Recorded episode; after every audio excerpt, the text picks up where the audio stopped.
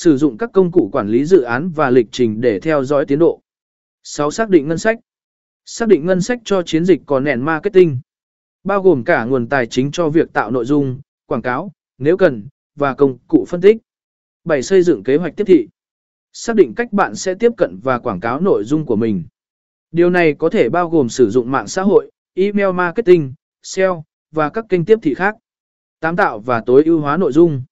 Bắt đầu tạo nội dung dựa trên kế